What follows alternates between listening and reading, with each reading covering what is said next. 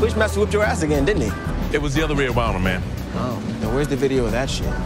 You still the hero of Harlem, right? My cousin's getting smacked around by the cops because he has dreads. Every Jamaican ain't down with Bushmaster. Hey, hey, you need to handle this, Luke. My little sister can't even sleep at night. What are you gonna do? Yo, I'm doing the best I can, okay? Look, I'm sorry about your brethren. And I'm gonna handle Bushmaster, all right? And young lady, I promise, I'm gonna put a stop to all of this. No, you ain't. You ain't no better than the damn cops. Oh, damn. She got you. That's some cold shit. Let's go. Man, see, you ain't using your powers right. Excuse me? See, if I was bulletproof and strong, I'd be running shit. I'd be like, either you bend a knee or you lay down, bitch. And if they didn't, Dracarys! Like straight flames for them niggas. Estate property and Game of Thrones do not mix. Now, when you high, that shit sounds right. Man, you coming in? But you never asked.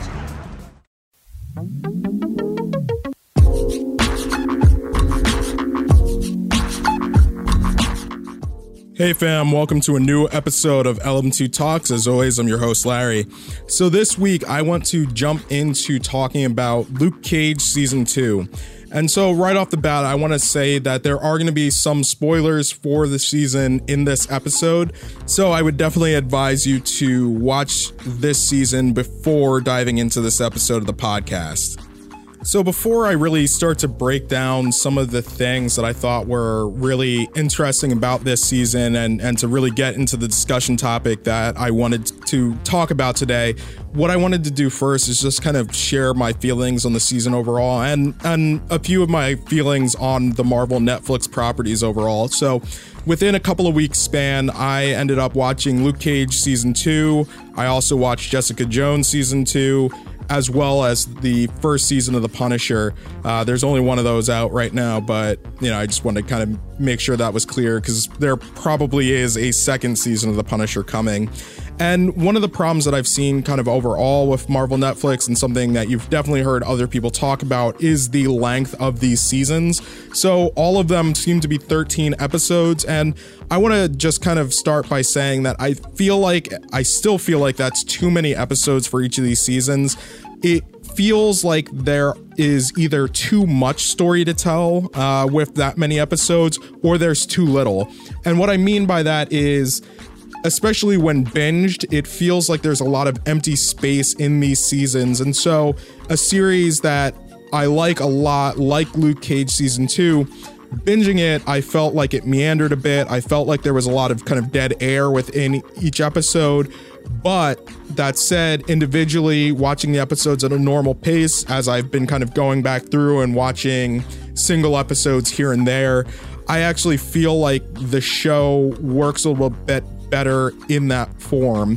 And I think that's something that's true of all of these Marvel Netflix series. So Netflix is a media that that that really lends itself towards the idea of binging and and we often kind of embrace it in this way where it's like all right a new show has been added to Netflix so I'm going to watch all of the episodes I can as fast as I can. And part of that is folks trying to avoid spoilers and things like that but the other part of it is it's at our fingertips. You know we can just keep watching episodes after episode and a lot of these shows are built in a more kind of traditional TV scenario. So episodes are really designed and edited and made so that you're not necessarily supposed to binge them, but you're supposed to take them in one episode at a time and leave space between them. And I think that's something that Marvel and Netflix really need to figure out as they kind of continue on with all of these shows a really great example of this is is looking at something like the end of the fucking world and how that show i believe it's six episodes but it made it so that the story was really tight. It it made it so that everything that was going on felt important and didn't feel lost in the grand scheme of things. You know and that's not to say that things that happen in luke cage or jessica jones or the punisher don't feel important but you lose sight of those things within kind of the the length of these shows within the space of these shows. So that's something that I just kind of wanted to clear up up front because I know when I first kind of posted on Facebook after finishing the season, I was a little lukewarm on the storytelling and I felt like it didn't quite do the story justice and I felt like there was a lot of, you know, again, a lot of space left in there. But what I will say is I think this was a really strong season for Luke Cage season 2. I liked it much more than season 1. I felt like they did a much better job of kind of establishing his character, establishing the world that he's in, and really realizing what Luke Cage represents, uh, especially in kind of the media age that we're in right now. And coming off of something like the Black Panther this year, I think it's a really important season of TV, especially a season of black television. And I and I will kind of get into that as we go further in this episode. So, a couple of the praises that I want to sing for Luke Cage, uh, especially within season two, but some of these also apply to season one. The music is stellar. Um, the overall score of the show feels like a reclamation of blaxploitation kind of sound. And so i think it fits the world really nicely. It fits the character really nicely. The inclusion of kind of current soul hip-hop jazz and r&b artists works really nicely. The live performances oftentimes find a way to really feel organic within some of the episodes. You know, it helps that there is a club where these things can be performed, but it really works nicely. The only place, well, no, yeah, I even even the the one song that I found myself wanting to complain about within the context of where the series goes, where the series ends up, it actually makes a lot of sense. And for those of you that have watched, you know I'm kind of talking about that last Luke Cage song that's performed in the final episode it really goes a long way in kind of establishing the talking points around Luke Cage, who he is, and kind of where he's kind of risen to or fallen to, depending on how you look at it. On top of that, the performances were great this season. Uh, all of the characters, their storylines were really well developed. Uh, Mariah Black Mariah, played by Alfre Woodard, has one of the most compelling storylines. I felt like she was one of the standout characters this season. Likewise, Simone Missick's Misty Knight was another standout this season. Theo Rossi as Shades was phenomenal as always. I, I really just kind of love his sliminess. And new characters like Bushmaster, played by Mustafa Shakir, was really, really phenomenal. Uh, I, I feel like the cast overall for this show was a lot of fun, and they really kind of helped add to my investment in this season. This is a much more kind of character driven story. It's not so much about origins and just kind of getting things on screen. It feels like they have a much more real, much more grounded, much more, you know, kind of socially conscious story to tell through this season. So, and I, and I think that's really where I kind of want to pick up my discussion of this season is really looking at the story and how it relates back to Black America and kind of the burden of Black Americans uh, in a few different contexts. And so I think one of the core elements that's really established through Luke Cage, through characters like Cockroach, through uh, Shades, through Comanche, is really this idea of kind of black and brown masculinity and what does it mean to be a man? What does it mean to kind of deal with the rage that is often kind of inside of us, the love that we want to express, but sometimes are unable to express? And how can we kind of let these things out in a way that's constructive and not destructive? And all of these characters very much struggle with that. They are self sabotaging in so many ways. Cockroach, not as much. Cockroach is kind of an awful person, and, you know, he's continually shown as an awful person, but he works as a really great foil for Luke Cage, who has all of this power and has good intentions, but doesn't quite know how to deal with scenarios that that might be very challenging or or could be more harmful if he uses his powers and you know a lot of that stems from cockroach being an abusive character who takes his you know vile urges out on his wife and his son and Luke Cage kind of seeing that and saying this has to be stopped. And in a really kind of poignant part of this season, Luke Cage viciously, viciously beats Cockroach in front of his family. And it's it's a lot to kind of take in because, you know, on in on one hand you're very much like, yes, this guy deserves it, but Luke Cage is doing this in front of his family. How is this doing more damage? How is this doing more damage to this child? How is he going to kind of see, all right, well, what it means to be strong is to take out my aggression on other folks. You know, even though he's he's kind of suffered this abuse at the hands of his father, this person who's supposed to be a hero is now kind of doling out his own form of abuse. And Luke Cage is so much more powerful than a normal man. How is this okay? You know, and and there's that that struggle you know what do we do with our strength how do we how do we use it how do we use it in a way that isn't going to be damaging to ourselves isn't going to be damaging to others.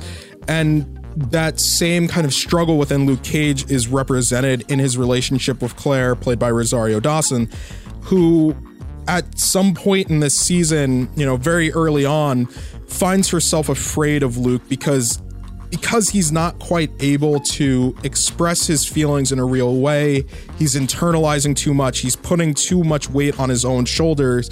And so the only way that he can really kind of take that out is to punch walls and to be hyper aggressive. And this is something that kind of scares Claire away from him. And it and it really damages a number of the relationships around Luke. And so it's something that I saw as kind of a really important conversation around masculinity. Likewise, one of the one of the other really interesting storylines around masculinity is the relationship between Shades and Comanche. And so early on it's kind of like, oh, like they're they're just they're brothers. They're coming from, you know, this same scenario. But later on in the series, we find that there's more of a connection there. There's definitely a love angle there, and it's and it's beyond just being brothers. It's being something more, and you see the pain. You see kind of the inability of both of these men to really describe and ascribe the feelings that they have for one another and what they mean within the context of their vision of masculinity and how they feel like they need to portray themselves for the rest of the world. And it's really heartbreaking in a number of different ways. And it leads to a scenario where, you know, one lover essentially has to kill the other in in cold blood and it's just so damaging it's so hard to watch but you know there's there's just kind of this visceralness where does our strive to uphold our masculinity prevent us from being able to express who we really are you know and is that societal? How do we how does that weight kind of get transferred transferred to us as men and why do we let it control us in that way? And i think that's that's something that it, it, it's for me one of kind of the major points of this season, and it's something that you know a lot of people might want to overlook because they want to just kind of look at the overarching story and and look at crime and look at you know what does it mean for a superpowered person to be kind of dealing with all of these scenarios. But i think there's so much more to it. It's so much more human than just kind of luke's super heroics in another way I, th- I think the female characters in this show look at a kind of a different aspect of black American womanhood and the idea of kind of being the rock. So Misty is a character who during the Defenders lost her arm and so she is kind of reinstated. She's coming back to her job as a detective and she has to deal with kind of being looked down on at first you know, in terms of people looking at her and saying, oh, she probably can't do this job. She's a shell of her former self. She's got nothing left. And really Misty kind of dealing with that same self-doubt and and various other forms of self-doubt finding out that her former partner was corrupt and planted evidence and most of the cases that he worked on were thrown out and the people that were locked up because of him were put back on the streets because he didn't do things in the right way. And so she has to take on this burden of being kind of this superwoman that she has to be not only for herself but for all of those around her. And we get to see throughout the season you know what is the toll of that? How does that affect her? Where does her self-doubt creep in? Is she even allowed to have self-doubt? And for her very much you know the the foil for her character in a lot of ways is Mariah Black Mariah because she is kind of so sure of herself in a number of different ways. Yes she has her own demons that she's dealing with but she really sees it as you know I'm not allowed to have these moments of self-doubt what I'm doing is right, no matter how bad it is. And I continually need to be kind of stressing this. I kind of continue, I need to be able to show this continually. Strong black women are what are getting things done. And even if that comes at the stake of, you know, alienating, alienating her own daughter, destroying parts of the community, being untrue to certain aspects of herself and what her kind of what her family's mission was. It, it, it's a really interesting kind of comparison to make between those characters. And so, you know, really when I was kind of working on the titling of this episode and working about working around where I wanted to attack these ideas from, it really came down to that. It came down to what is the burden of blackness in America and how do we look at black characters in entertainment and what is their role? How much weight do we put on them? And how much weight do, in a sense, we put in ourselves, especially when we're in kind of majority white spaces or spaces that we feel that we have to represent more or we have to take on the burden of kind of being the example for our entire community, for our entire people. And I think Luke Cage season two definitely does a great job of exploring that idea while at the same time showing that there are multitudes to blackness. You know, one of the things that I really celebrate about this show is the fact that it started dived into West Indian Jamaican culture in this season. We start to get a sense of there are other black people besides just black Americans, and what do their struggles look like? How do we kind of look down on one another? How do we attack each other? How do we, you know, in a way, use colorism to separate ourselves into different castes in a way. And so being able to see that interaction between Bushmaster and Mariah Stokes and their families and what that history looks like, and kind of the inability to stop themselves from trying to tear each other down when in actuality if they had been able to work together they could have made both communities shine greater. They could have made something new for all of black you know for all black people within that scenario rather than kind of insularly fighting.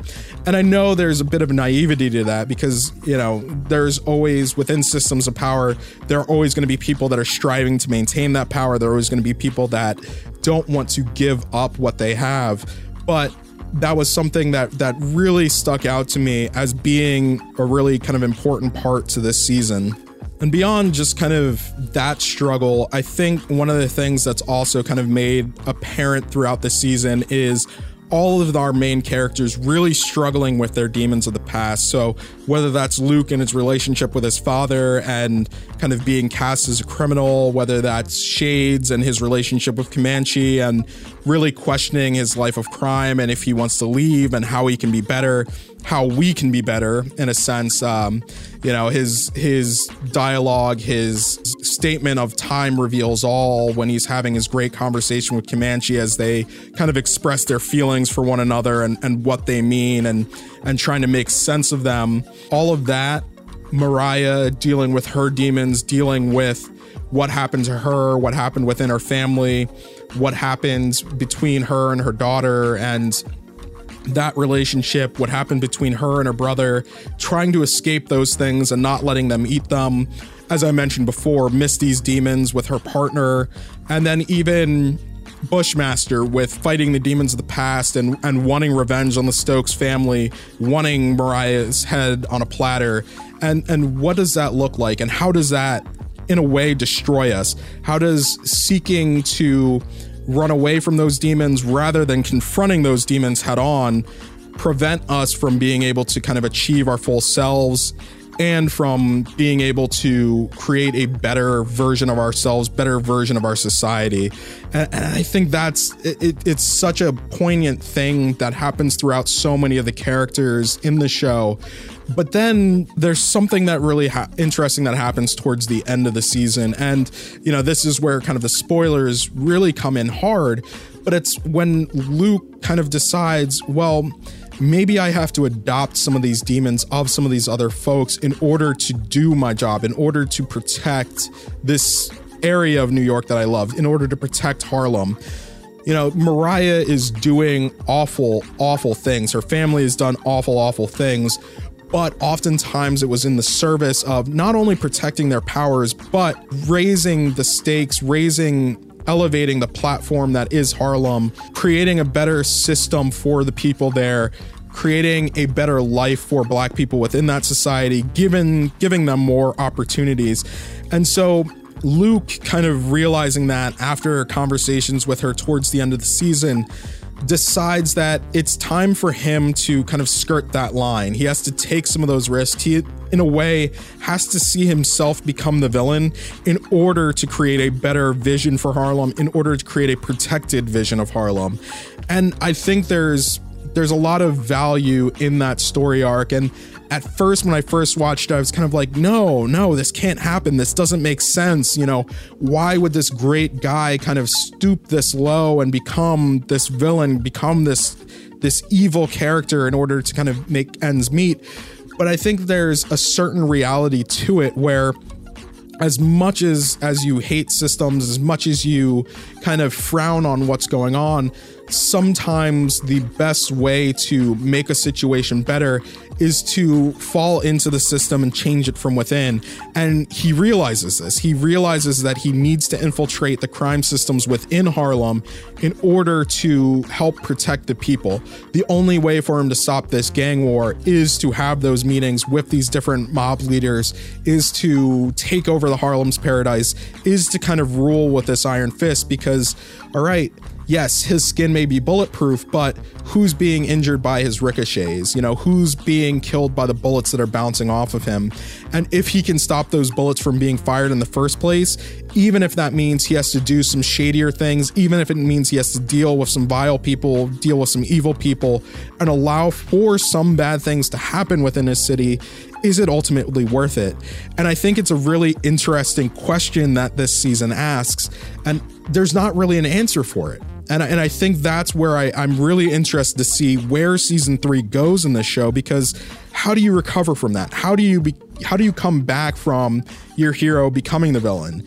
And we haven't necessarily seen that work in all of the best ways. You know, the, the greatest example that I think of with it is, you know, the end of Dark Knight. And, you know, the whole idea is that Batman is going to take on the burden of being labeled as a murderer, killing Harvey Dent, to uphold the memory of Harvey Dent, to make sure that the city still has its white knight and can kind of look at things. So Batman becomes this villain, or at least he becomes known or seen as this villain, but he's not actually the villain. In this case, Luke is really the villain. He's becoming kind of everything that he's been fighting against. So, how does he come back from that? What does that look like? What does his redemption arc become?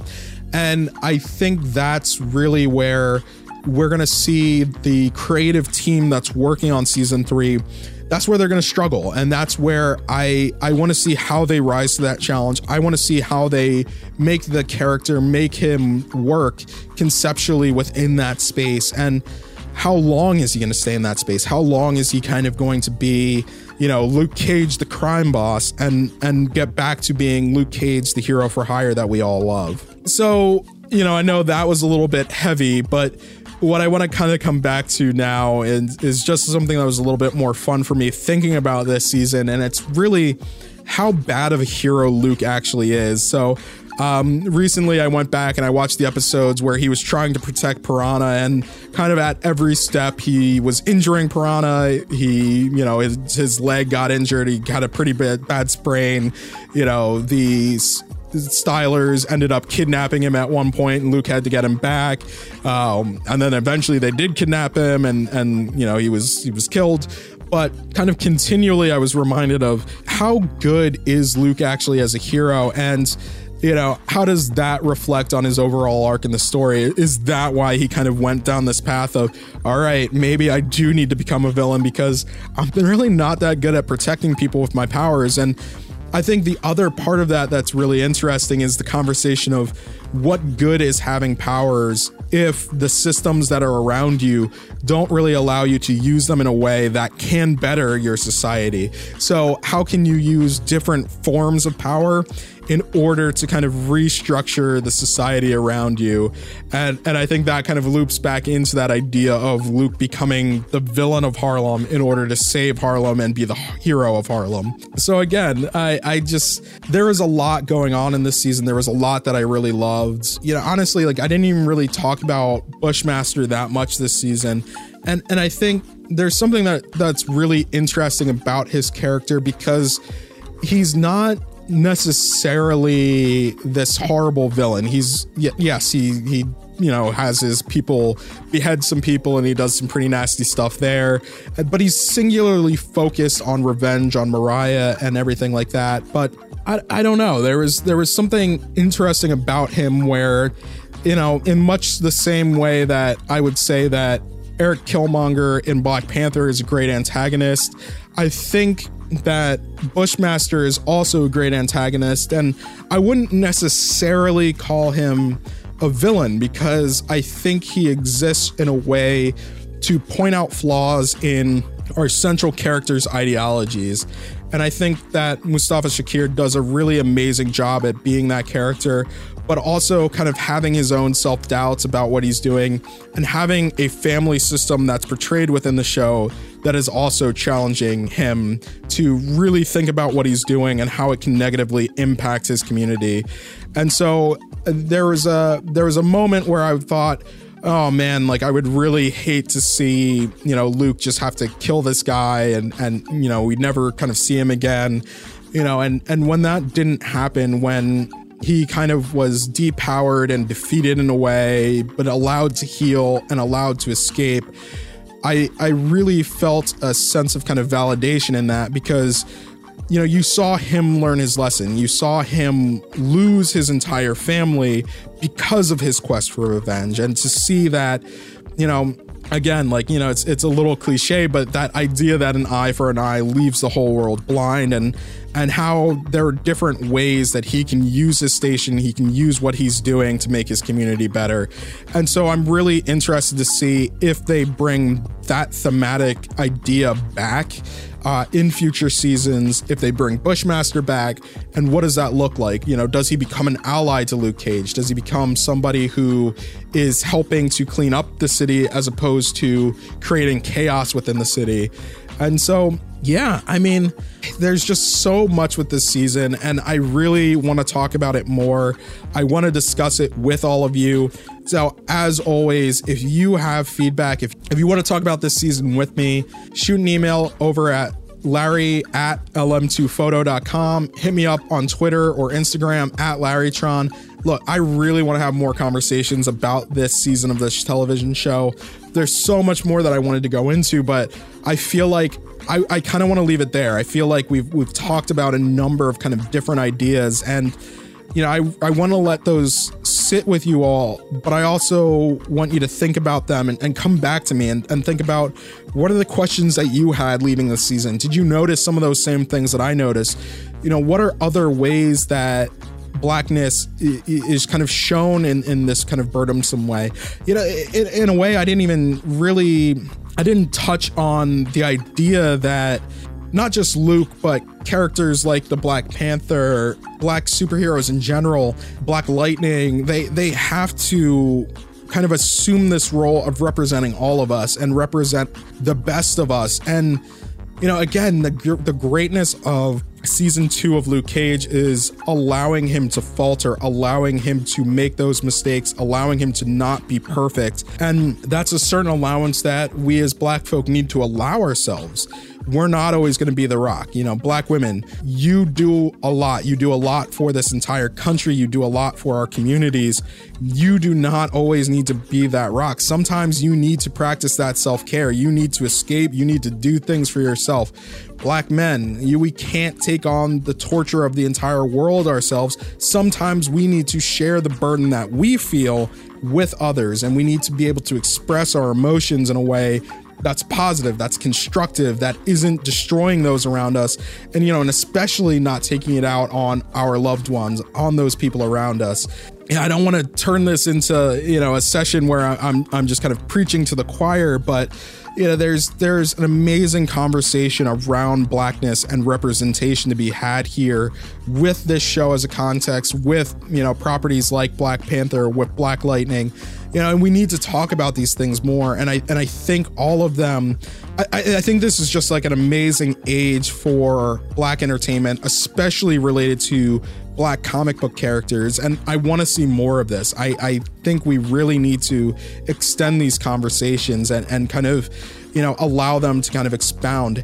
And and i think one of the things that's really important is you know especially looking at, at kind of black panther as a guide and looking at some of the things that were done in season two of luke cage look at the multitudes of blackness. So what does the african experience look like? What do various perspectives of the west indian you know west indie perspective on blackness look like how can we show blackness from a UK perspective? What do all of these different forms of blackness look like? And how can we find ways to celebrate all of them, but not kind of make them monolithic?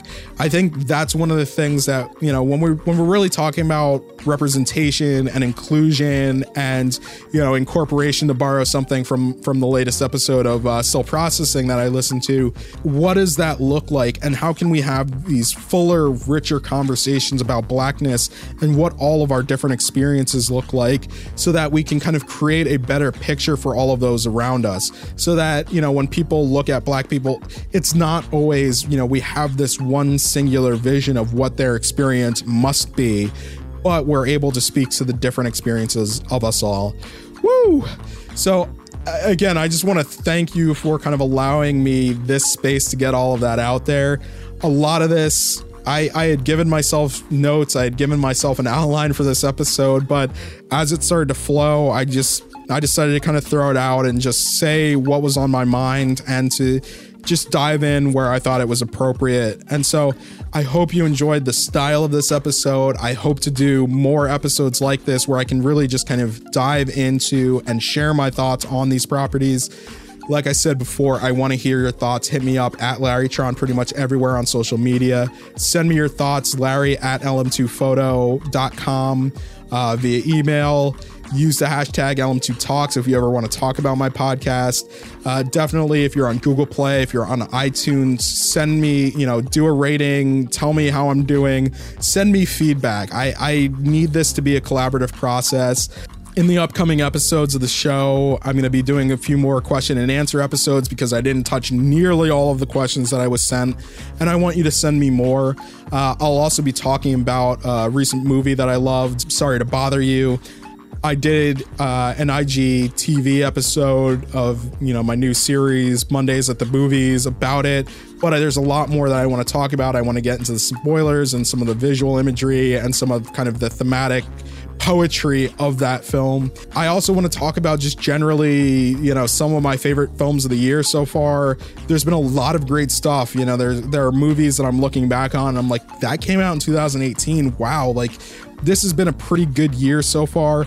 You know, not necessarily great, but I think there's a lot of really good media that that's coming out here and you know there's just there's a whole host of other topics that i want to talk about.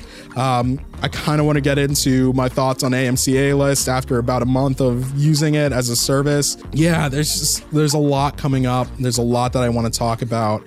Thank you for coming on this journey with me as always. This is larry. I'm gonna sign off. I love you all. Peace